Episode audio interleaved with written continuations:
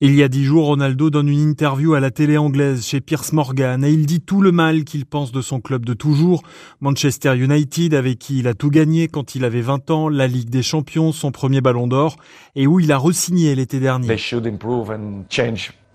Il faut que les actionnaires changent toute la direction, le président, l'entraîneur.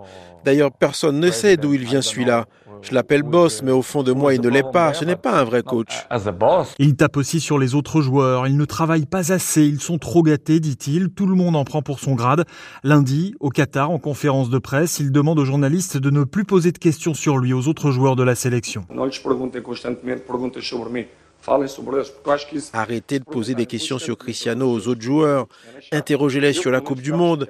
Ne parlez pas de moi. J'ai un gros mental, vous savez. Le cas Cristiano est clos. D'accord Manchester United a fini par envoyer un communiqué, le divorce est scellé, l'histoire d'amour finit mal, les critiques de ses anciens coéquipiers fusent, et situation incroyable, Ronaldo fera sa Coupe du Monde sans club.